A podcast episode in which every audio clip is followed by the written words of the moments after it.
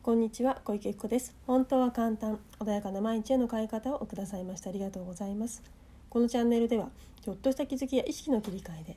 毎日が穏やかで自分が集中したいことに集中できパフォーマンス上げることができるちょっとしたコツをお伝えしていきたいと思います。では本日は一歩動いただけで問題が消える理由についてお話していきたいと思います。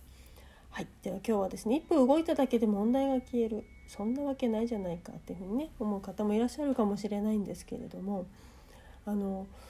子供がですね泣いている時幼稚園とか小学校とかみんなで喧嘩したとか転んだとかウェーンって泣いてる子がいたりしますよね。でその子をあの何て言うんだろうちょっとこっちにおいでって少し声をかけてあげたりとか何か話しかけた時、ね、その子が泣くことに集中しているわけではちゃんとお母さんの言葉が耳に入った時って泣き止んだりしませんか？もしくはその場所を動かし動いてる間で泣いてなかったりすることがあるんですよね。っていうように人ってその場所でその感情をくっつけたりすることもあるんですね。とのあとはその状態というかその思考をそこでもたらしてることがあったりするんですよね。なので同じこと考えているのに机に向かって一生懸命考えても全然出てこないのにちょっとお風呂に入ったとか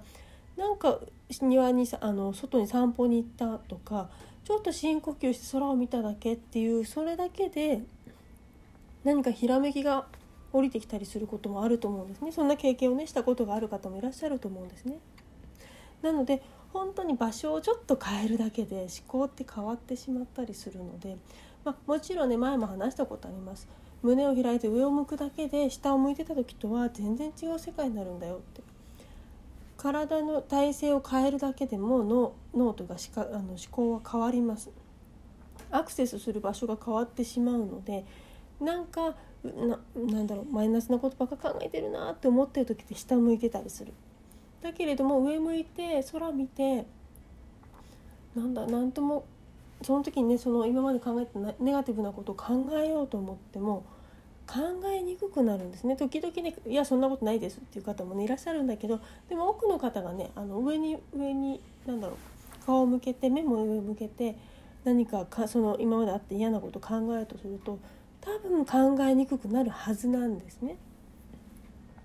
あの周りにねもしかしたら落ち込んでる方がいて空を見て「僕落ち込んでるんです」ってまあ、もちろん涙我慢してたりとか強がってるとかっていうこともあるかもしれないけれどもでも上まで向いてる時の方がぼーっとして考えてないのでその嫌なことって思考から外れているのでいいんですよね。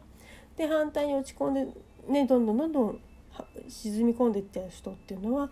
背中が丸まって下向いて、ね、地面ばっかり見て歩いてる方っていうのはねやはり沈みに沈みやすくなったりもするので状態やほん本当に環境といってもたった一歩これだけの変化で人は随分変わってしまうんですね。あとは例えばね自分が何かに気づいたある日あの今まで歩いてた道子供自分がね子供だってあのイメージしてください。でその時に